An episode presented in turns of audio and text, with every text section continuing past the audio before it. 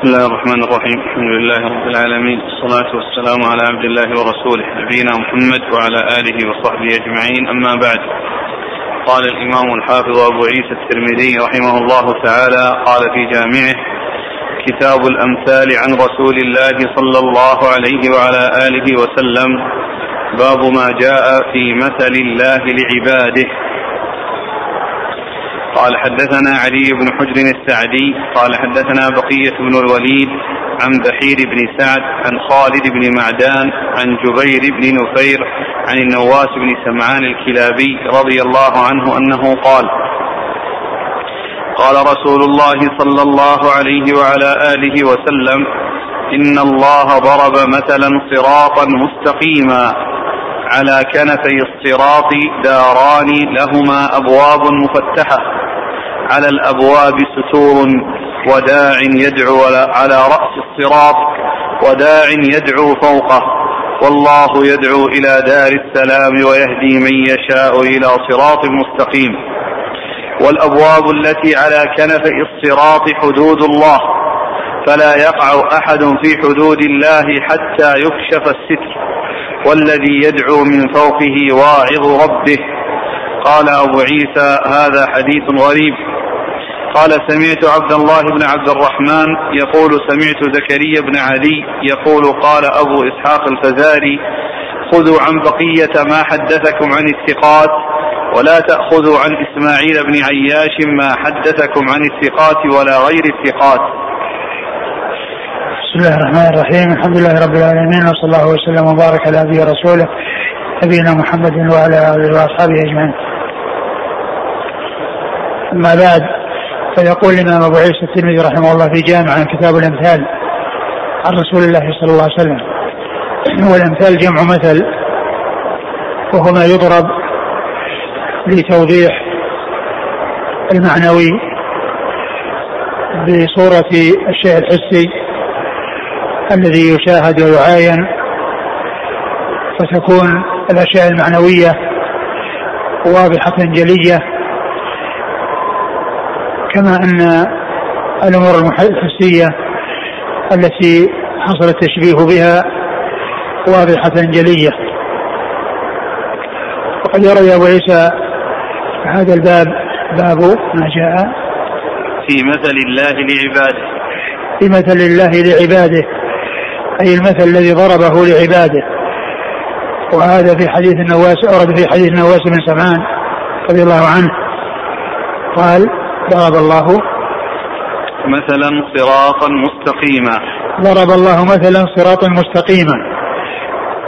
يعني أن المثل الذي ضربه الله صراطا مستقيما آه ليس فيه اعوجاج وإنما هو على استقامة. وهذا الصراط هو الإسلام والحق والهدى الذي جاء به الرسول الكريم صلى الله عليه وسلم الذي من أخذ به وصل به إلى الجنة. كما قال الله عز وجل وأن هذا صراطي مستقيما فاتبعوه ولا تتبعوا السبل فتفرق بكم عن سبيله. فالصراط المستقيم وهو السبيل الذي في سلوكه السعادة والسلامة والنجاة وفي الانحراف عنه الضلالة وأن هذا صراطي مستقيما فاتبعوه ولا تتبعوا السبل. وحد الصراط لأن الطريق إلى الله عز وجل واحد وهو ما جاء به الرسول الكريم صلى الله عليه وسلم. وأما الطرق الأخرى المخالفة لهذا الطريق فإنها كثيرة ومتنوعة وكلها تؤدي بأصحابها إلى إلى الضلال وإلى العذاب. وقد قال صلى الله عليه وسلم في حديث العرباض بن سارية فإنه من يعش منكم فسيرى اختلافا كثيرا. فإنه من يعش منكم فسيرى اختلافا كثيرا فعليكم بسنتي وسنة الخلفاء الراشدين المهديين من بعدي. تمسكوا بها وعضوا عليها بالنواجذ وإياكم محدثات الأمور فإن كل محدثة بدعة وكل بدعة ضلالة. فالطريق الموصل إلى الله واحد والطرق التي هي مخالفة لهذا لهذا الطريق ولهذا السبيل ولهذا الصراط متعددة ومتنوعة وكلها طرق ضلال تؤدي بسالكيها إلى النار والعياذ بالله. ثم قال وعلى جنبتي على كنفي الصراط. وعلى كنفي الصراط يعني على جانبيه. قال هنا داران. وفي النسخ الأخرى سوران. وفي النسخ الأخرى سوران. وهذه وهذان السوران الذين عن اليمين وعن الشمال عليهما أبواب. وتلك الأبواب عليها ستور. والإنسان مطلوب منه ومدعو إلى أن يسلك هذا الطريق المستقيم الذي يوصل إلى الجنة وألا يفتح تلك الستور التي على اليمين وعن الشمال لأنها تفضي به إلى الأمور المحرمة المخالفة لهذا الصراط والتي تفضي بصاحبها إلى العذاب وإلى النار. نعم. وعلى جنب وعلى كنفي الصراط داران نعم. لهما أبواب مفتحة. لهما أبواب مفتحة وعليها ستور. على الأبواب ستور. نعم الأبواب مفتحة وعليها ستور. نعم وعليها دعاة. وداع يدعو على رأس الصراط وداع يدعو فوقه. وداع يدعو إلى على رأس الصراط يعني معناها أن الناس يسلكون هذا الصراط ولا ينحرفون عنه. وداع يدعو فوقه وهو ضمير وهو وهو واعظ الله بعد ذلك قال وداع يدعو فوقه والله يدعو إلى دار السلام ويهدي من يشاء إلى صراط مستقيم. والله يدعو إلى دار السلام ويهدي من يشاء إلى صراط مستقيم، دار السلام هي الجنة. والصراط المستقيم هو الذي يوصل إليها وهو ما جاء في كتاب الله وسنة رسوله صلى الله عليه وسلم. فالدعوة عامة والهداية للصراط المستقيم خاصة. ولهذا حذف المفعول في قوله والله يدعو يعني يدعو كل أحد. كل مدعو إلى دار السلام. كل بين له طريق الحق والهدى وطريق الضلال. وأخبر بأن من سلك هذا الطريق أدى به إلى الجنة ومن انحرف عنه وسلك طرق أخرى فإنها تؤدي به إلى النار. فحذف المفعول في قوله والله يدعو أن يدعو كل أحد. لأن الدعوة عامة لكل أحد. ليس أحد يدعى وأحد لا يدعى. ثم أظهر المفعول في قوله ويهدي فقال ويهدي من يشاء. يعني لا يهدي كل أحد. لأن الله تعالى شاء أن يكون الناس فريقين فريق في الجنة وفريق في السعير كما قال قل فلله الحجة البالغة فلو شاء لهداكم أجمعين وقال ولو شئنا لآتينا كل نفس هداها ولكن حق القول مني لأملأن جهنم من الجنة والناس أجمعين. فأظهر المفعول وهو في قوله يهدي وهو من يشاء. يعني أن من تحصل للهدايه هو من شاء الله هدايته. فالدعوة عامة والهداية خاصة. الدعوة عامة لكل أحد والهداية للحق والهدى وسلوك الطريق المستقيم خاصة لا تحصل لكل أحد وإنما لمن وفقه الله وهداه. وهذا مثل ما جاء في قوله صلى الله عليه وسلم ستفترق هذه الأمة على 73 فرقة كلها في النار إلا واحدة. قيل من هي رسول الله؟ قال الجماعة وفي لفظ من كان على ما أنا عليه وأصحابي. نعم. والأبواب التي على كنفي الصراط حدود الله. فلا نعم. فلا يقع أحد في حدود الله حتى يكشف الستر يعني فلا يقع والأبواب المفتحة التي عليها ستور هي حدود الله. والأمور التي حرمها الله عز وجل. ولا يقع أحد فيها حتى يكشف الستر. فإذا كشف الستر دخل وإذا دخل انحرف عن هذا الصراط وصار إلى الأمور المجانبة المخالفة لهذا الصراط وهي طرق الضلال المخالفة لما كان عليه رسول الله صلى الله عليه وسلم وأصحابه والتي عناها بقوله في حديث العرباط فإنه من يعش منكم فسيرى اختلافا كثيرا. ثم أرشد إلى طريق العصمة والسلامه والنجاه عند هذا الاختلاف وذلك باتباع السنن والابتعاد عن البدع. فقال فعليكم بسنتي وسنة الخلفاء الراشدين المهديين بعدي تمسكوا بها وعضوا عليها بالنواجذ ثم حذر من البدع المخالفة للصراط المستقيم فقال وإياكم ومحدثات الأمور فإن كل محدثة بدعة وكل بدعة ضلالة. نعم. فلا يقع أحد في حدود الله حتى يكشف الستر والذي يدعو من فوقه واعظ ربه. والذي يدعو من فوقه واعظ ربه.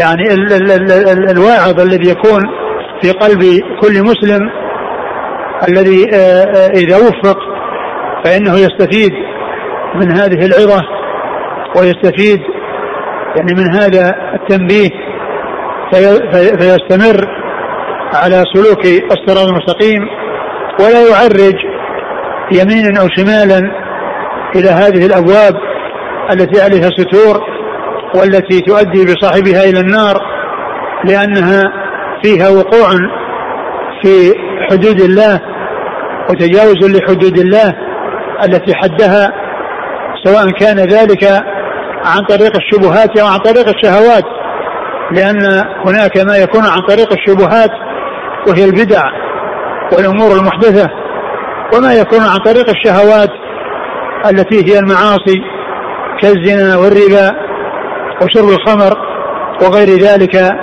من الأمور التي حرمها الله عز وجل ووضع حدودا لها فلا يدخل الإنسان أو لا يقع في أي شيء يؤدي إلى مرض القلب الذي هي الشبهات أو إلى مرض أو أو, أو مرض من ناحية الشهوات الذي هو مرض القلب لأن القلوب لها تمرض من ناحية الشبهات ومن ناحية الشهوات. من ناحية الشبهات يعني في الضلال والبدع التي فيها انحراف عن الصراط المستقيم. ومن حيث الشهوات في الوقوع في الأمور المحرمة التي تشتهيها النفوس وتميل إليها كتحصيل المال بأي طريقة ولو كانت محرمة وكذلك الوقوع في الزنا والأقدام على ما تشتهي النفس وتميل إليه. وقد جاء في الحديث عن الرسول صلى الله عليه وسلم أنه قال حفت الجنة بالمكاره وحفت النار بالشهوات والطريق إلى الجنة فيه مشقة وفيه تعب ويحتاج صاحب سالك ذلك الطريق إلى أن آه، يصبر على الطاعات ولو شقت على النفوس لأن العاقبة حميدة. والطريق إلى الجنة محفوف الطريق إلى النار محفوف بالشهوات. والذي يبحث أو يرغب السلامة والبعد عن الوقوع في النار آه، يبتعد عن الشبهات وعن الأمور عن الشهوات والأمور المحرمة التي تفضي بصاحبها إلى النار لأن عاقبة المعاصي آه، وخيمة. نعم. قال حدثنا علي بن حجر السعدي علي بن حجر بن إياس ثقة أخرجه البخاري ومسلم والترمذي والنسائي. عن بقية بن الوليد وبقية هو صدوق أخرجه البخاري تعليقا ومسلم وأصحاب السنن. عن بحير بن سعد. بحير بن سعد هو؟ ثقة أخرج البخاري المفرد.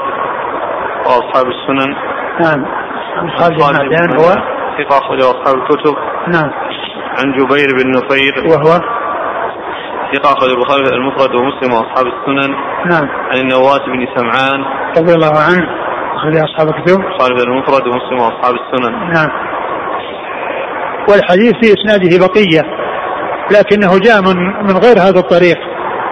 جاء من غير هذا الطريق اللي هي غير طريق بقية. نعم. قال سمعت عبد الله بن عبد الرحمن يقول سمعت زكريا بن عدي يقول قال أبو إسحاق الفزاري خذوا عن بقية ما حدثكم عن الثقات ولا تأخذوا عن إسماعيل بن عياش ما حدثكم عن الثقات ولا غير الثقات. آه هذا أثر عن عن أبي أبي إسحاق الفزاري. أبي إسحاق الفزاري. نقل خذوا من بقية ما حدثكم به عن الثقات. خذوا من بقية ما حدثكم به عن الثقات ولا تأخذوا من إسماعيل بن عياش ما حدثكم عن الثقات ولا غيرهم. والمشهور عن عند العلماء أن إسماعيل بن عياش إذا كانت روايته عن الشاميين أهل بلده فهي معتبرة وإذا كانت روايته عن غيرهم ففيها تخليط. وعلى هذا فرواية إسماعيل بن عياش فيها التفصيل الذي اشتهر عن كثير من أهل العلم وهو اعتبار ما كان من روايته عن أهل بلده بخلاف ما كان من روايته عن غير أهل بلده. وأما بقية فهو مدلس و وال وال ولكن الحديث يعني هذا الحديث جاء من غير طريقه. نعم.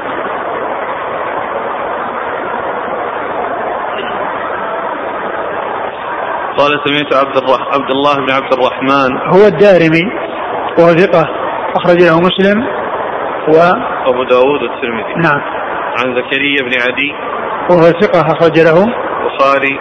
وأبو داود في المراسيل الترمذي والنسائي بن ماجه. نعم. عن أبي إسحاق الفزاري. وهو؟ ثقة أخرج أصحاب الكتب. نعم.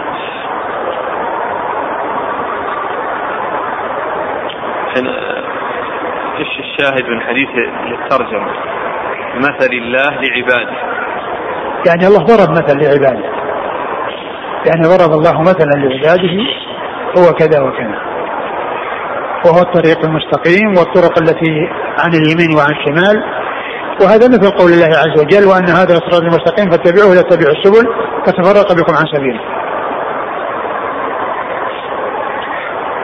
جاء في الرواية الأخرى توضيح كما ذكر الشارح قال وفي حديث ابن مسعود ثم فسره فأخبر أن الصراط هو الإسلام وأن الأبواب المفتحة محارم الله وأن الستور المرخاة حدود الله وأن الداعي على رأس الصراط هو القرآن وأن الداعي من فوقه هو واعظ الله في قلب كل مؤمن. قال الطيبي قوله هو واعظ الله في قلب كل مؤمن هو لمة الملك في قلب المؤمن واللمة الأخرى هي لمة الشيطان. يعني آه هذا فيه إشارة إلى الحديث الذي فيه يقول آه، آه، في حديث صحيح مسلم؟ ما من منكم من أحد إلا وله قرين من الجن وقرين من الملائكة. وقالوا وأنت يا رسول الله؟ قال وأنا إلا أن الله اعانني عليه فأسلم فصار لا يأمرني إلا بخير.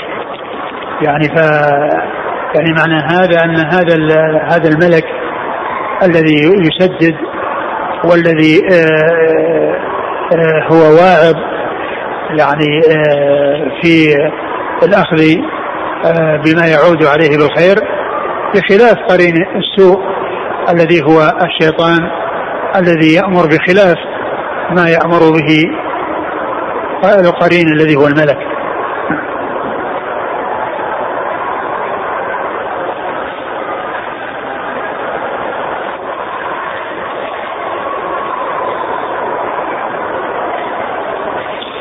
قال حدثنا قتيبة قال حدثنا الليث عن خالد بن يزيد عن سعيد بن أبي هلال أن جابر بن عبد الله الأنصاري رضي الله عنهما قال خرج علينا رسول الله صلى الله عليه وعلى آله وسلم يوما فقال إني رأيت في المنام كأن جبريل عند رأسي وميكائيل عند رجلي.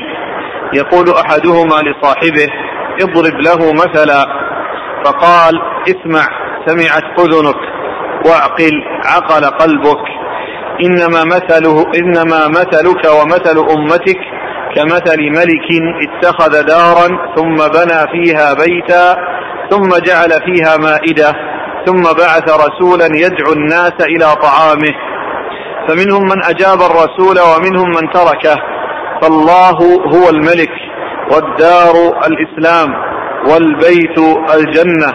وأنت يا محمد رسول فمن أجابك دخل الإسلام ومن دخل الإسلام دخل الجنة ومن دخل الجنة أكل ما فيها. وقد روي هذا الحديث من غير وجه عن النبي صلى الله عليه وسلم بإسناد أصح من هذا. قال أبو عيسى هذا حديث مرسل. سعيد بن أبي هلال لم يدرك جابر بن عبد الله. وفي الباب عن ابن مسعود رضي الله عنه. ثم أورد أبو عيسى هذا الحديث عن عن جابر, جابر, بن عبد الله الأنصاري رضي الله عنهما أن النبي صلى الله عليه وسلم قال آه، أن أن جبريل إني رأيت في المنام كأن جبريل عند رأسي وميكائيل عند رجلي.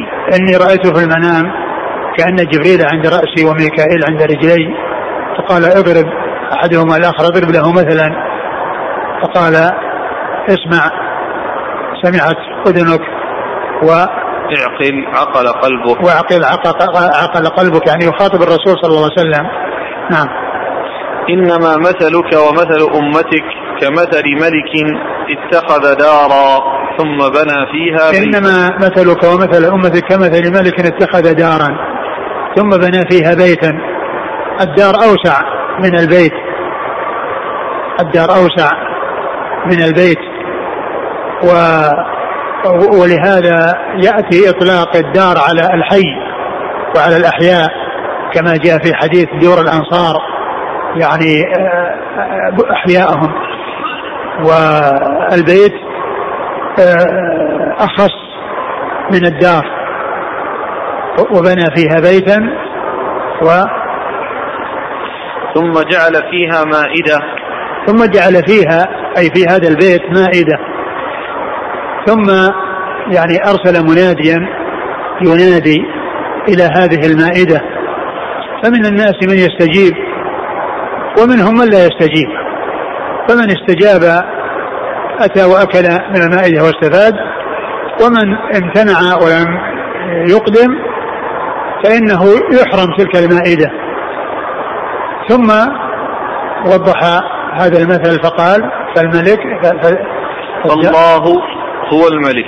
يعني فالله هو الملك. يعني هو الذي الذي آه، خلق الجنة وهو الذي آه، أعد فيها ما أعد من النعيم وهو الذي أرسل الرسول الكريم صلى الله عليه وسلم ليدعو الناس إلى عبادة الله وحده وسلوك الطريق المستقيم الذي من استجاب لهذه الدعوة فإنه يصل إلى الجنة ويتمتع بنعيمها ومن لم يستجب لهذه الدعوة إلى الدخول في الدين الحنيف والاستقامة على أمر الله ولم يوفق لذلك فإنه يحرم الجنة. وهذا الحرمان إما أن يكون حرمانا كليا فيما إذا كان الإنسان لم يدخل في الإسلام أو حرمانا جزئيا فيما إذا كان من البدع والمعاصي. وشاء الله عز وجل أن يعذبه. فإنه يتأخر دخوله أو وصوله إلى هذه إلى إلى إلى الجنة والتمتع بما فيها من النعيم المقيم الذي أعده الله عز وجل آه، لأهلها. فالملك هو الله. والدار الإسلام. والدار الإسلام. والدار الإسلام لأن الدعوة هي للدخول في, في الإسلام. نعم. والبيت الجنة. والبيت الجنة. الذي من سلك هذا المسلك الذي هو دخول الدار التي هي الإسلام والانقياد لما جاء عن الله ورسوله صلى الله عليه وسلم ينتهي به إلى ذلك البيت الذي فيه ما عد الله عده الله عز وجل من النعيم المقيم وهو الجنة. وأنت يا محمد رسول. وأنت يا محمد رسول أي الذي يدعو الناس إلى أن يدخلوا في هذا الدين وأن يتنعموا بهذا النعيم الذي أعده الله عز وجل لأهل طاعته والاستقامة على أمره والبعد عن المعاصي التي حرمها الله عز وجل وحذر من الوقوع فيها. فمن أجابك دخل الإسلام ومن دخل الإسلام دخل الجنة ومن دخل الجنة أكل ما فيها. نعم. قال حدثنا قتيبة. قتيبة بن سعيد ثقة أخرجها أصحاب كتب الستة. عن الليث. والليث بن سعيد ثقة أخرجها أصحاب كتب الستة. عن خالد بن يزيد. خالد بن يزيد هو؟ ثقة أخرجه أصحاب الكتب. نعم. عن سعيد بن أبي هلال. وهو؟ صدوق أخرجه أصحاب الكتب. نعم. عن جابر بن عبد الله جابر بن عبد الله رضي الله عنهما أحد السبع المكثرين من حديث الرسول صلى الله عليه وسلم وفيه انقطاع بين سعيد بن أبي هلال وبين جابر بن عبد الله ولكن الحديث جاء من طرق أخرى وفيه ال ال وهو متصل جاء عند ال عند الحاكم يعني من وهو فيه عطاء بن أبي رباح. فالحديث متصل من غير هذا الطريق. والشارح أشار إلى إلى أنه جاء من طريق أخرى أصح لأن هذا الذي فيه انقطاع. قال إيش؟ قال الترمذي. قال أبو عيسى هذا وقد روي هذا الحديث من غير وجه عن النبي صلى الله عليه وسلم بإسناد أصح من هذا. نعم. قال أبو عيسى هذا حديث مرسل سعيد بن أبي هلال لم يدرك جابر بن عبد الله. قال وفي الباب عن ابن مسعود. ابن مسعود عبد الله بن مسعود رضي الله عنه. أخرج حديث اصحاب الكتب الستة.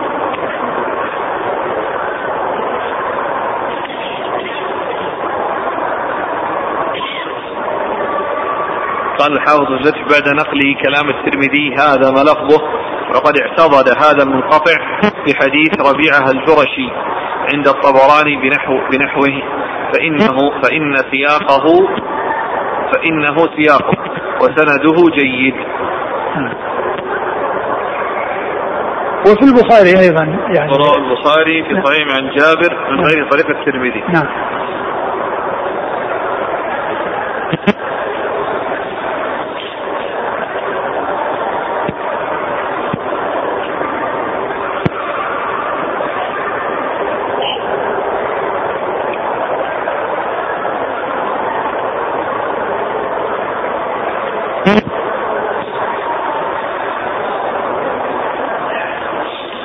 قال حدثنا محمد بن بشار قال حدثنا ابن أبي عدي عن جعفر بن ميمون عن أبي تميمة الهجيمي عن أبي عثمان عن ابن مسعود رضي الله عنه أنه قال صلى رسول الله صلى الله عليه وعلى آله وسلم العشاء ثم انصرف فأخذ بيد عبد الله بن مسعود حتى خرج به إلى بطحاء مكة. فأجلسه ثم خط عليه خطا ثم قال لا تبرحن خطك فإنه سينتهي إليك رجال. فلا تكلمهم فإنهم لا يكلمونك. قال ثم مضى رسول الله صلى الله عليه وسلم حيث أراد. فبين أنا جالس في خطي إذ أتاني رجال كأنهم الزط أشعارهم وأجسامهم. لا أرى عورة ولا أرى قشرا. وينتهون إلي لا يجاوزون الخط ثم يصدرون إلى رسول الله صلى الله عليه وسلم. حتى إذا كان من آخر الليل لكن رسول الله صلى الله عليه وسلم قد جاءني وأنا جالس. فقال لقد أراني منذ الليلة ثم دخل علي في خطي فتوسد فخذي فرقد وكان رسول الله صلى الله عليه وسلم إذا رقد نفخ. فبين أنا قاعد ورسول الله صلى الله عليه وسلم متوسد فخذي إذ أنا برجال عليهم ثياب بيض. الله أعلم ما بهم من الجمال. فانتهوا إلي. فجلس طائفة منهم عند رأس رسول الله صلى الله عليه وسلم وطائفة منهم عند رجليه. ثم قالوا بينهم ما رأينا عبدا قط أوتي مثل ما أوتي هذا النبي. إن عينيه تنامان وقلبه يقظان. اضربوا له مثلا. مثل سيد بنى قصرا ثم جعل مأدبة فدعا الناس إلى طعامه وشرابه. فمن أجابه أكل من طعامه وشرب من شرابه ومن لم يجبه عاقبه أو قال عذبه ثم ارتفعوا. واستيقظ رسول الله صلى الله عليه وسلم عند ذلك فقال سمعت ما قال هؤلاء وهل تدري من هؤلاء؟ قلت الله ورسوله أعلم. قال هم الملائكة. فتدري ما المثل الذي ضربوا؟ قلت الله ورسوله أعلم. قال المثل الذي ضربوا الرحمن تبارك وتعالى بنى الجنة ودعا إليها عباده. فمن أجابه دخل الجنة ومن لم يجبه عاقبه أو عذبه. قال أبو عيسى هذا حديث حسن صحيح غريب من هذا الوجه. وأبو تميمة هو الهجيمي واسمه طريف بن مجالد وأبو عثمان النهدي اسمه عبد الرحمن بن مل. وسليمان التيمي قد روى هذا الحديث عنه معتمر وهو سليمان بن طرخان ولم يكن تيميا وإنما كان ينزل بني تيم فنسب إليهم. قال علي قال يحيى بن سعيد ما رأيت أخوف لله تعالى من سليمان التيمي. ثم رد أبو عيسى حديث مسعود رضي الله تعالى عنه. وفيه أن الرسول صلى الله عليه وسلم لما صلى العشاء في مكة أخذ بيد مسعود وذهب به إلى بطحاء ثم خط له خطا وقال له اجلس في هذا الخط ولا تخرج عنه ويأتيك رجال لا تكلمهم ولا يك... فإنهم لا يكلمونك ولا يبرح عن هذا المكان الذي خط له حتى يأتي إليه الرسول صلى الله عليه وسلم ففعل وجلس في هذا الخط وذهب رسول الله صلى الله عليه وسلم فجاءه رجال يعني لهم شعور و إيش قال في وصفهم؟ كأنهم الزبط. كأنهم الزبط يعني جيل من الناس. نعم. أشعارهم وأجسامهم لا أرى عورة ولا أرى قشرا. يعني أجسامهم يعني كأنهم الزبط في أجسامهم وأشعارهم لا يرى عورة ولا ولا ولا أرى قشرا. ولا أرى قشرا. يعني ليس هناك لباس يعني عليهم ولا يرى عوراتهم ولا يرى عوراتهم. نعم.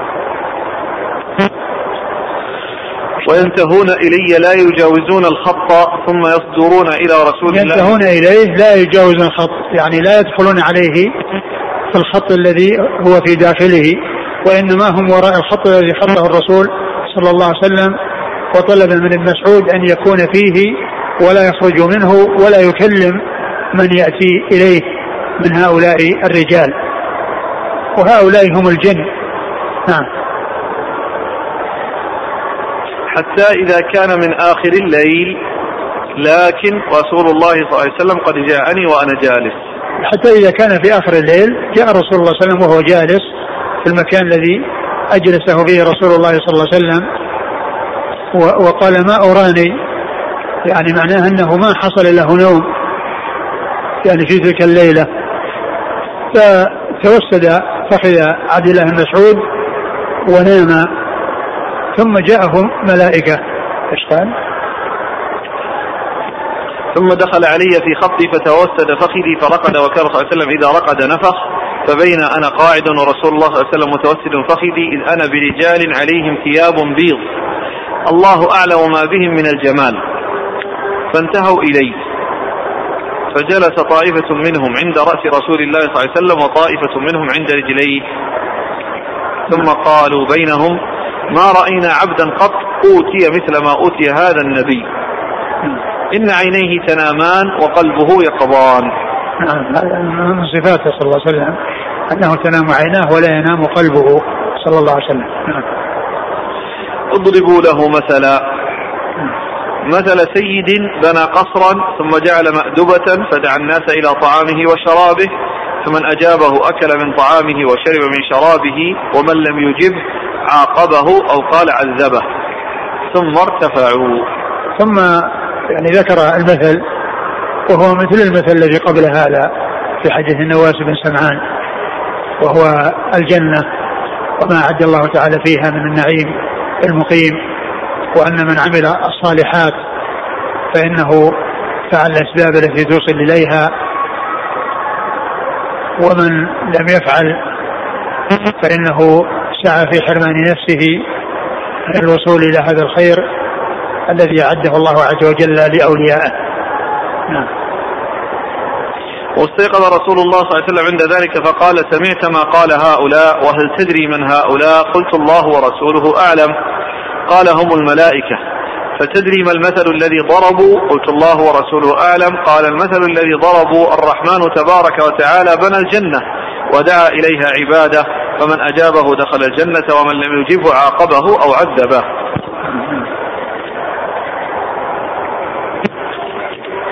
قال حدثنا محمد بن بشار. هو ثقة أخرج أصحاب الكتب الستة. عن ابن أبي عدي. وهو ثقة أخرج له. أصحاب الكتب. عن جعفر بن ميمون. هو؟ صدوق يخطئ أخرج البخاري في القراءة وأصحاب السنن. نعم. عن أبي تميمة الهجيمي. وهو؟ ثقة أخرج البخاري وأصحاب السنن. نعم. عن أبي عثمان. وهو ثقة أخرج أصحاب الكتب الستة. عن ابن مسعود. نعم. قال أبو عيسى وأبو تميمة هو الهجيمي واسمه طريف بن مجالد وأبو عثمان النهدي اسمه عبد الرحمن بن مل. وسليمان التيمي قد روى هذا الحديث عنه معتمر وهو سليمان بن طرخان ولم يكن تيميا إنما كان ينزل بني تيم فنسب إليهم. ثم ذكر أن من روى هذا الحديث سليمان بن طرخان التيمي وأنه رواه عنه ابنه المعتمر ثم ذكر يعني شيئا عن سليمان بن طرخان من ناحية نسبته وأنه ليس تيميا وإنما كان آه، نزل فيهم فنسب إليهم وإن لم يكن منهم من حيث النسب وقال ما رأيت أخشى قال يحيى بن سعيد ما رأيت أخوف لله تعالى من سليمان التيمي. وذكر هذا هذا الوصف لسليمان التيمي من يحيى بن سعيد القطان أنه ممن يخاف الله أي سليمان بن طرخان التيمي. نعم. يقول ما معنى إذا رقد نفخ؟ نفخ يعني يعني يظهر من فمه. يعني الصوت الذي يحصل بسبب النوم. وما معنى الزط هو فسره بأنه ج- جيل من فسر بأنه جيل من الناس. نعم. هل يستدل بهذا الحديث على أن نوم النبي صلى الله عليه وسلم لا ينقض الوضوء لا ينقض وضوءه؟ هو صلى الله عليه وسلم كما جاء تنام عيناه ولا ينام قلبه صلى الله عليه وسلم. لكن هل آه، يعني يحصل أنه يتوضأ أو ما يتوضأ؟ أقول لا ندري إيش الذي يحصل لكنه آه، آه، الذي يحصل للبشر لا يحصل له لأنه صلى الله عليه وسلم النوم للعينين لا للقلب. وأما غيرهم فإنه تنام ال- العينان والقلب كذلك. ولكن بالنسبة لهل الرسول يتوضأ أو ما يتوضأ؟ لا ندري. وهل هذه الصفة تنام عيناه ولا ينام قلبه خاصة بالنبي صلى الله عليه وسلم أم أن الأنبياء كلهم على هذه الصفة؟ لا ندري. هل رؤية عبد الله بن مسعود للجن على حقيقتهم على حقيقة خلقهم أو خلقتهم؟ وهل تعتبر هذه كرامة لعبد الله بن مسعود حيث رآهم؟ لا, لا ندري هل هي على هيئتهم التي هم عليها أو ان أن- أو أنهم تشكلوا على شكل آه، من الناس. معلوم انهم جنس آخر وخلق آخر وهم يرون الناس وهم لا يرونهم. ولكن كون عبد الله بن مسعود يعني رآهم ورأى يعني آه، شكلهم وأنهم يعني شكل البشر قد يكون أنهم جاءوا على شكل البشر أو أنه رآهم على شكل البشر.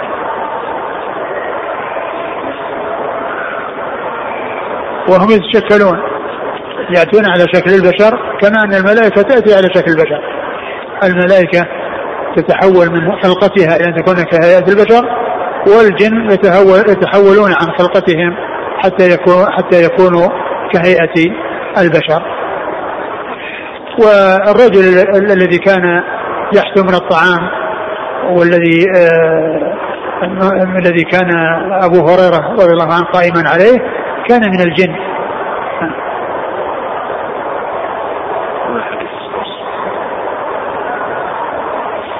يقول هل يؤخذ من الحديث بركة اتباع السنة وامتثال الصحابة رضي الله عنهم لأمره دون العدول عنها؟ نعم.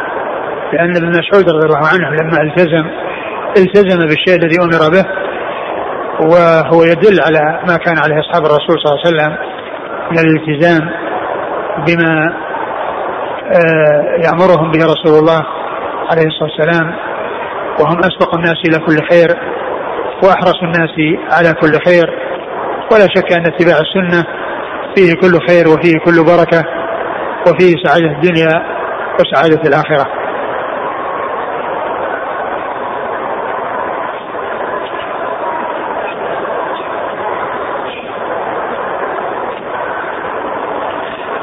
يقول إذا كان النبي صلى الله عليه وسلم تنام عيناه ولا ينام قلبه فما هو توجيه ما حصل له صلى الله عليه وسلم من نومه هو وأصحابه عن صلاة الفجر حتى طلعت الشمس؟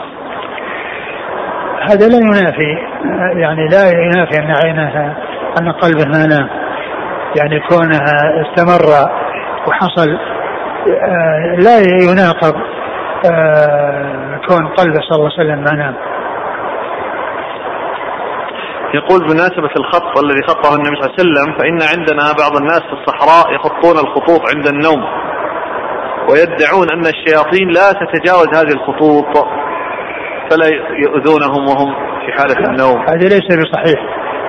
الطريق الذي يسلم به من الشياطين هو الأذكار التي مشروعة. وما جاء الرسول صلى الله عليه وسلم من الناس إذا كانوا في صحراء أو في مكان يخطون خطوطا حولهم حتى يسلموا من الشياطين. وإنما يأتون بالأذكار المشروعة التي بها حصول السلامة بإذن الله.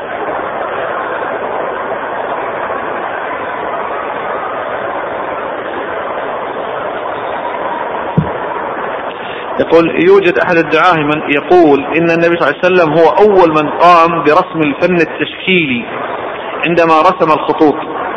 هل هذا القول سائغ في حق نبينا؟ ما يسوغ مثل هذا الكلام. يعني هذه الكلام وهذه الأشياء اللي حصلت في هذا الزمان وكذلك هذه التسميات وما إلى ذلك لا يصلح أن يضاف إلى الرسول صلى الله عليه وسلم شيء من هذا القبيل.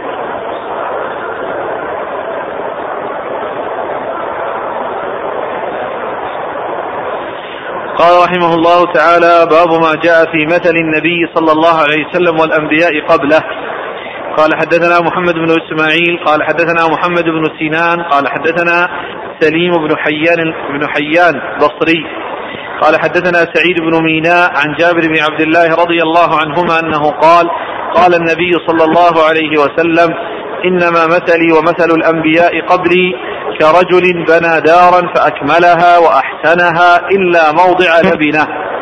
فجعل الناس يدخلونها ويتعجبون منها ويقولون لولا موضع لبنه قال وفي الباب عن أبي بن كعب وأبي هريرة رضي الله عنهما قال أبو عيسى هذا حديث حسن صحيح غريب من هذا الوجه. ثم رد أبو عيسى هذا المثل الذي آه، ضربه النبي له وللأنبياء قبله. وأنها مثل يعني من بنى دارا فأحسن بنيانها وأتقنها إلا موضع لبنة فمن يأتي إليها يعجبه هذا البنيان يعني ويقول لولا هذا المكان يعني إنه هو الذي يكمل به هذا البيت وهذا البنيان.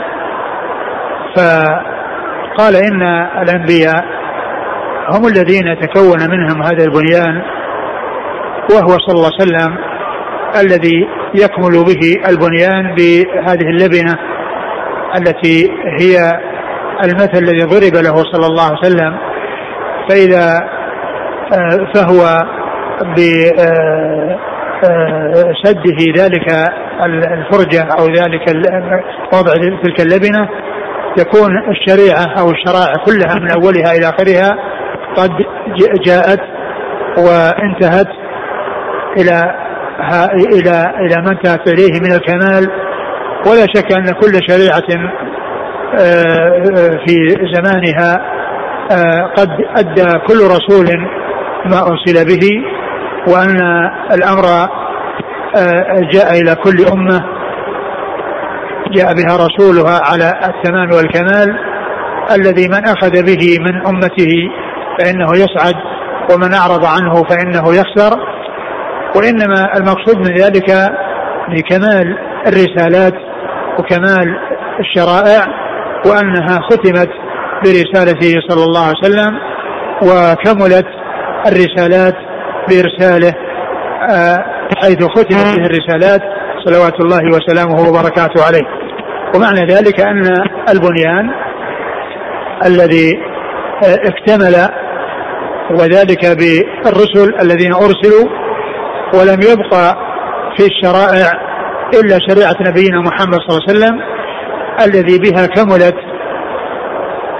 الشرائع وختمت الشرائع وصار صلى الله عليه وسلم هو تلك اللبنة التي بها كمل البنيان وبذلك كملت الشرائع وجاءت آه، كلها من أولها إلى آخرها على ما أراد الله عز وجل وعلى ما شرع الله سبحانه وتعالى وكل أمة أخذت بما جاء بها رسولها من الحق والهدى سعدت وكل من أعرض عن هذه هذا الذي جاء به كل رسول فإن هؤلاء آه، المعرضين آه، يخسرون الدنيا والآخرة. نعم. قال حدثنا محمد بن إسماعيل. محمد بن إسماعيل هو البخاري رحمه الله. نعم. عن محمد بن سنان وهو ثقة أخرج له. البخاري وأبو داود الترمذي وابن ماجه. نعم. عن سليم بن حيان. وهو ثقة أخرج له أصحاب الكتب الستة. عن سعيد بن مينا. وهو ثقة أخرج له. أصحاب الكتب إلا النسائي نعم. عن جابر بن عبد الله. نعم. وفي الباب عن أبي. أبي بن كعب رضي الله عنه أخرج له أصحاب الكتب الستة. وأبي هريرة. نعم.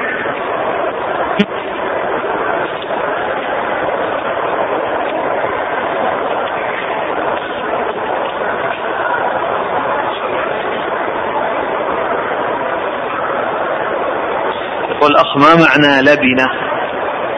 لبنة هي هي القطعة من مما يحصل به البنيان لأن البنيان يتكون من لبنات. يعني قطعة من الطين يعني آه لها يعني هيئة خاصة آه آه يجمع بعضها إلى بعض بحيث تكون قوية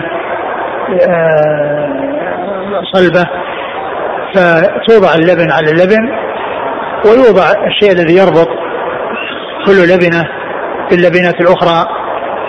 نعم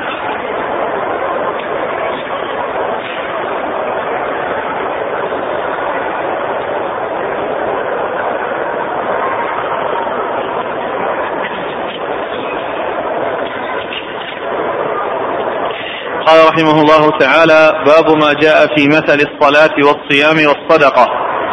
قال حدثنا محمد بن إسماعيل قال حدثنا موسى بن إسماعيل قال حدثنا أبان بن يزيد قال حدثنا يحيى بن أبي كثير عن زيد بن سلام أن أبا سلام حدثه أن الحارث الأشعري رضي الله عنه حدثه أن النبي صلى الله عليه وعلى آله وسلم قال إن الله أمر يحيى بن زكريا بخمس كلمات أن يعمل بها ويأمر بني إسرائيل أن يعملوا بها وإنه كاد أن يبطئ بها. فقال عيسى إن الله أمرك بخمس كلمات لتعمل بها وتأمر بني إسرائيل أن يعملوا بها فإما أن تأمرهم وإما أن آمرهم وإما أنا آمرهم. فقال يحيى أخشى إن سبقتني بها أن يخسف بي أو أعذب.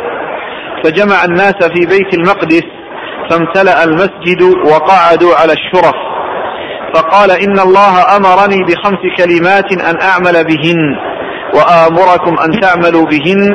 أولهن أن تعبدوا الله ولا تشركوا به شيئا. وإن مثل من أشرك بالله كمثل رجل اشترى عبدا من خالص ماله بذهب أو ورق. فقال هذه داري وهذا عملي فاعمل وأد إلي. فكان يعمل ويؤدي إلى غير سيده فأيكم يرضى أن يكون عبده كذلك؟ وإن الله أمركم بالصلاة فإذا صليتم فلا تلتفتوا فإن الله ينصب وجهه لوجه عبده في صلاته ما لم يلتفت. وآمركم بالصيام فإن مثل ذلك كمثل رجل في عصابة معه صرة فيها مسك فكلهم يعجب أو يعجبه ريحها وإن ريح الصائم أطيب عند الله من ريح المسك. وآمركم بالصدقة فإن مثل ذلك كمثل رجل أسره العدو فأوثقوا يده إلى عنقه وقدموه ليضربوا عنقه فقال أنا أفديه منكم بالقليل والكثير. ففدى نفسه منهم. وآمركم أن تذكروا الله فإن مثل ذلك كمثل رجل خرج العدو في أثره سراعا حتى إذا أتى على حصن حصين فأحرز نفسه منهم. كذلك العبد لا يحرز نفسه من الشيطان إلا بذكر الله. قال النبي صلى الله عليه وسلم وأنا آمركم بخمس الله أمرني بهن. السمع والطاعة والجهاد والهجرة والجهاد السمع والطاعة والجهاد والهجرة والجماعة. فإنه من فارق الجماعة قيد شبر فقد خلع ربقة الإسلام من عنقه إلا أن يرجع. ومن ادعى دعوى الجاهلية فإنه من جثى جهنم. فقال رجل يا رسول الله وإن صلى وصام قال وإن صلى وصام. فادعوا بدعوى الله الذي سماكم المسلمين المؤمنين عباد الله. قال هذا حديث حسن صحيح غريب. قال محمد بن إسماعيل الحارث الأشعري له صحبة وله غير هذا الحديث. ثم ورد أبو عيسى هذه الترجمة باب مثل الصلوات مثل الصلاة و والصيام والصدقة. مثل الصلاة الصلاة والصيام والصدقة. أي المثل الذي ضرب للصلاة والصيام والصدقة. ثم ورد حديث الحارث الأشعري رضي الله تعالى عنه أن النبي صلى الله عليه وسلم قال إن الله أمر يحيى بن زكريا أن يأمر بني إسرائيل بخمس وأنه أبطأ يعني ما حصلت منه المبادرة. فقال عيسى إما أن تأمرها تأمرهم وإما أنا آمرهم. فقال أخشى إن سبقتني إلى ذلك أن يخسف بي. يعني لكونه لم يمتثل الذي أمر به من الله عز وجل. آه آه عيسى ويحيى هما ابن الخالة. هما في وقت واحد وهما ابن الخالة. والحديث هذا الحديث فيه أن الله أمر يحيى بن زكريا بأن يأمر بني إسرائيل بهذه الخمس وأنه لما أبطأ ولم يبادر إلى إبلاغهم قال عيسى إما أن تبلغهم وإما أنا أبلغهم. فقال أخشى إن سبقتني أن يخسف بي ثم إنه جمع بني إسرائيل في المسجد في المقدس حتى امتلأ وحتى صار الناس في الشرفات. يعني الشرفات على السطوح يعني لكثرتهم. فقال فقال إن الله أمرني بخمس كلمات أن أعمل بهن وآمركم أن تعملوا بهن. نعم. أولهن أن تعبدوا الله ولا تشركوا به شيئا وإن مثل من أشرك بالله كمثل رجل اشترى عبدا من خالص ماله بذهب أو ورق فقال هذه داري وهذا عملي فاعمل وأد إلي فكان يعمل ويؤدي إلى غير سيده فأيكم يرضى أن يكون عبده كذلك؟ الخصة الأولى عبادة الله وحده لا شريك له وترك الإشراك به. ثم ضرب ذلك مثلا فقال مثل من اشترى عبدا بخالص ماله. ثم قال هذا هذه داري وهذا عملي وهذا عمل اعمل وأدي إلي. فصار يعمل ويؤدي إلى غيره. فأيكم يرضى أن يكون عبده كذلك. فكذلك الله عز وجل خلق العباد وأمرهم بتوحيده. فمن صرف حقه إلى غيره وعبد غير الله عز وجل فإنه يكون أشرك بالله وعبد غير الله ولم يعبد الله سبحانه وتعالى الذي أمره بالعباده بعبادته ونهاه عن الشرك. فيكون هذا المثل المحسوس وهو أن الذي له عبد اشتراه بخالص ماله ثم أمره بأن يعمل ويؤدي الخراج إليه فصار يعمل ويؤدي لغيره. فهذا مثل الذي خلق العبد الذي خلقه الله عز وجل وأمره بعبادته فصار يعبد غير الله. فصار يعبد غير الله عز وجل. وكما أن الإنسان الذي له عبد لا يرضى من عبده أن يفعل هذا الفعل وهو أن يعمل ويؤدي الخراج لغيره. فكذلك الله عز وجل لا يرضى لعباده الكفر ولا يرضى بهذا الشرك بل هذا يسخطه ويرضى لعباده أن يعبدوه وحده لا شريك له. فهذا المثل الذي ضربه الرسول صلى الله عليه وسلم لمن آه، يعبد غير الله وقد أمر بعبادة الله وحده لا شريك له. نعم. وإن الله أمركم بالصلاة فإذا صليتم فلا تلتفتوا فإن الله ينصب وجهه لوجه عبده في صلاته ما لم يلتفت. وإن الله أمركم بالصلاة يعني وأن تقبلوا على صلاتكم وأن تتجهوا إلى الله عز وجل في صلواتكم. فلا فلا تنشغلوا عن الصلاة ولا يكون لكم أي شاغل يشغلكم عنها. فأقبلوا على الله عز وجل والله تعالى قبل وجه المصلي فإذا أعرض عن العبد عن الله في صلاته فإن الله تعالى يصرف وجهه عنه. ومعنى ذلك أن الإنسان بإقباله على صلاته فإنه يستفيد وإذا أخل بها فإنه لا يحصل الفائدة بل يحصل المضرة التي تترتب على هذا الانصراف الذي حصل منه عن صلاته. نعم. ينصب وجهه لوجه عبده. نعم. يعني الله قبل وجهه كما جاء في بعض الأحاديث. ما لم يلتفت. نعم. ما لم يلتفت سواء كان ذلك الالتفات التفاتا يعني حسيا أو التفاتا معنويا بمعنى انشغاله عن الصلاة و آه، آه، كون آه، كونه انشغل عن الإقبال على صلاته والخشوع فيها والإقبال عليها بأن اشتغل بأمور أخرى يفكر فيها حتى انصرف عن صلاته. فيكون الالتفات يدخل فيه الالتفات الحسي بحيث يعني يلتفت يمينا وشمالا أو وكذلك الانصراف عن الصلاة بحصول الأمور التي تشغل عنها وهي كون الانسان يشغل نفسه بالتفكير وبالأمور التي هي خارجة عن الصلاة حتى يكون غير مؤدي للصلاة كما أمر الله عز وجل. وذلك لانشغاله عنها بأمور ووساوس شغلته عن صلاته وقد جاء عن النبي صلى الله عليه وسلم بيان أن الإحسان أن يعبد الإنسان ربه كأنه يراه وذلك بأن يقبل عليه سبحانه وتعالى ولا يكون في قلبه شيء يشغله عن آه عن ربه سبحانه وتعالى والإقبال عليه.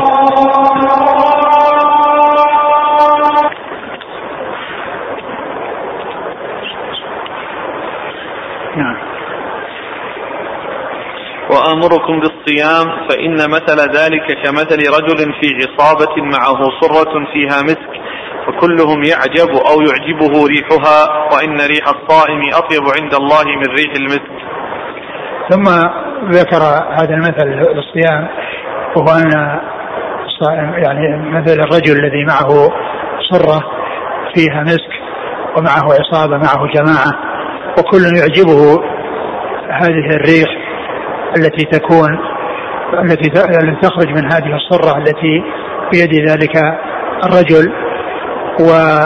وهذا مثل الصائم عند الله عز وجل فإن ريحه أطيب عند الله من ريح المسك. وقد جاء في الحديث لا خلوه فم الصائم أطيب عند الله من ريح المسك لأنه لما كان الخلوف وهو الرائحة التي تنبعث من الجوف في آخر النهار بسبب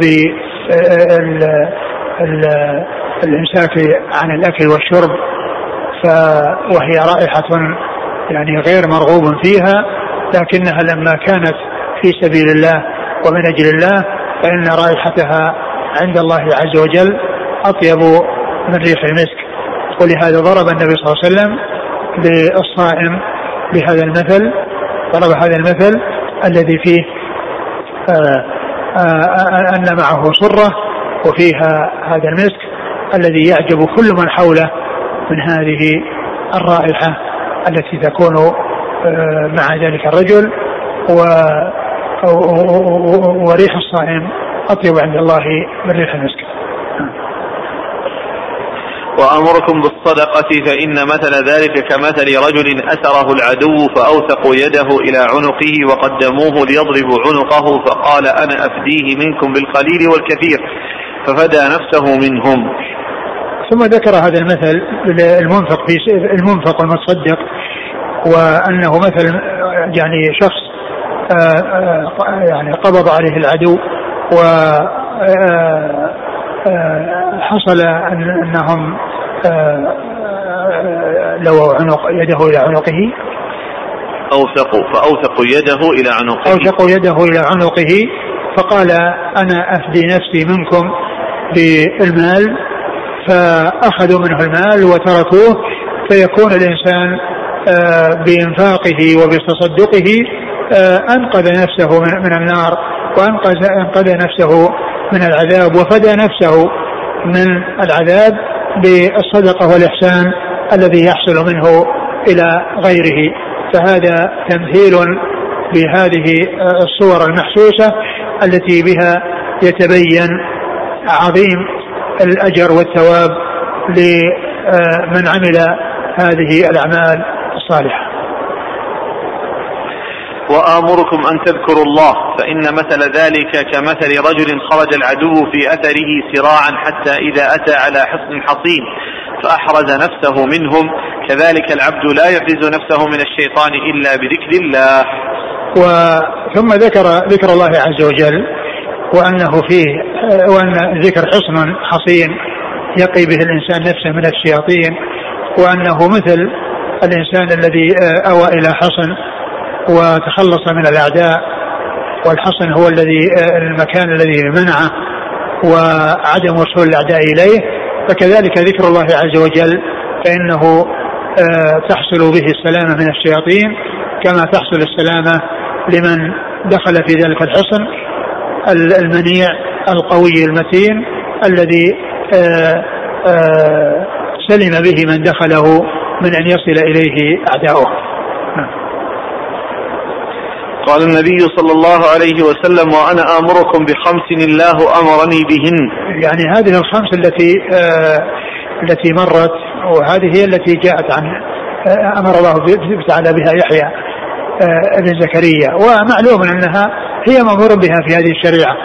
فالصلاة آه فالصلاة يعني شأنها عظيم وكذلك الزكاة والصيام وكذلك ذكر الله سبحانه وتعالى والشرك. والابتعاد عنه والإخلاص والعبادة لله عز وجل كل هذه جاءت في هذه الشريعة. نعم. وأنا أمركم بخمس الله أمرني بهن السمع والطاعة والجهاد والهجرة والجماعة. ثم أمركم بخمس السمع والطاعة والجهاد والهجرة والجماعة. السمع يعني لولاة الأمور وكونه يطيعهم يسمع لهم ويطيعهم. وهاتان اثنتان لأن هذه الخمس هذه توزيعها كأنه ذكر السمع غير الطاعة لأن ال ال ال حصول السمع أولا عنده استعداد ويعني بادل نفسه وأعلن أنه سامع مطيع. وإذا حصل له الأمر فإنه ينفذ. فهو عنده الاستعداد والقبول والالتزام بأي شيء يوجه إليه فإنه يسمع ويطيع. وإذا آه، حصل له أمر فإنه ينفذ ذلك الذي أمر به. نعم. السمع والطاعة والجهاد والهجرة. والجهاد الجهاد في سبيل الله عز وجل لإعلاء كلمة الله سبحانه وتعالى. وإخراج الناس من الظلمات إلى النور وهدايتهم إلى الصراط المستقيم. ولتكون كلمة الله هي العليا وكلمة الذين كفروا السفلى. نعم. والهجرة. والهجرة وهي الانتقال من بلاد الكفر إلى بلاد الإسلام. وذلك ليتمكن الإنسان من أداء الشعائر. والهجرة كان في زمنه صلى الله عليه وسلم الهجرة إليه صلى الله عليه وسلم والمجيء إليه في المدينة من أجل آه، نصرته والجهاد معه. وبعدما فتحت مكة قال عليه الصلاة والسلام لا هجرة بعد الفتح ولكن جهاد ونية ولكن الهجرة من بلاد الكفر إلى بلاد الإسلام فإنها باقية مستمرة. وأما الهجرة إلى الرسول صلى الله عليه وسلم فقد كانت قبل فتح مكة وأما بعد فتحها ودخول الناس في دين الله أفواجا فإن الناس آه، لا يلزمهم أن يهاجروا وإنما يمكنهم أن يبقوا في بلادهم وأن يقوموا بالدعوة إلى هذا الدين الحنيف وكذلك يقومون بالجهاد آه، حيث يؤمرون به. و آه، وأما بعد بعد بعد رسول الله صلى الله عليه وسلم فإن الهجرة مستمرة وباقية إلى قيام الساعة وهي الانتقال من بلد الكفر إلى بلاد الإسلام. والجماعة. والجماعة لزوم الجماعة وعدم الفرقة لزوم جماعة المسلمين وعدم الخروج عليهم وعلى إمامهم وذلك لما يترتب على الخروج من الجماعة وشق العصا من الفتن واختلال الأمن وحصول الأضرار والمصائب التي لا حد لها ولا نهاية. نعم. فإنه من فارق الجماعة قيد شبر فقد خلع ربقة الإسلام من عنقه إلا أن يرجع نعم هذا يبين خطورة الخروج عن الجماعة وأن الإنسان إذا فارق الجماعة ولو كان يعني شيئا يسيرا فإنه آه، يخلع ربقة الإسلام من عنقه يعني الميثاق الذي أخذ عليه بالالتزام بلزوم الجماعة كونه عصى وخالف في ذلك فإنه يكون بذلك وقعا في هذا الأمر الخطير إلا أن يرجع إلى الجماعة ويترك ذلك الخروج الذي حصل منه وهو مفارقة الجماعة. ومن ادعى دعوى الجاهلية فإنه من جثى جهنم. ومن ادعى دعوى الجاهلية وهي ما كانوا يعني آه، آه، آه، يدعونه من من نصرة يعني القريب سواء كان ظالما أو مظلوما لأن لأن الواحد منهم إذا حصل شيء فإنه ينصر قبيلته سواء كان ظالما أو مظلوما. وهذا من أعمال الجاهلية. وأما الإسلام فإن النصرة تكون للمظلوم. والمظلوم ينصر بأن يمنع من الظلم كما جاء عن رسول الله صلى الله عليه وسلم آه، آه، انصر أخاك ظالما أو مظلوما قال أنصره مظلوما فكيف أنصره ظالما؟ قال تمنعه من الظلم يعني فذلك نصرك إياه. نعم. جثى جهنم. جثى يعني من الذي يجثو ويكون من من من حطبها ويكون من من, من, من, من, من يرمى فيها ويقع فيها ويكون من أهلها. فقال رجل يا رسول الله وإن صلى وصام. قال وإن صلى وصام فادعوا بدعوى الله الذي سماكم المسلمين المؤمنين عباد الله. وإن صلى وصام يعني فصلاته وصيامه إذا وجد منه تلك المخالفة لا تعني أنه آه، يسلم من مغبة تلك المعاصي وتلك الأمور المحرمة التي حرمها الإسلام. لأن الصلاة والصيام طاعة يثاب الإنسان عليها وتلك معاصي يعاقب عليها والإنسان مطلوب منه أن يكون مطيعا آه، مستسلما منقادا للأوامر ومبتعدا عن المعاصي لا يقع فيها. نعم.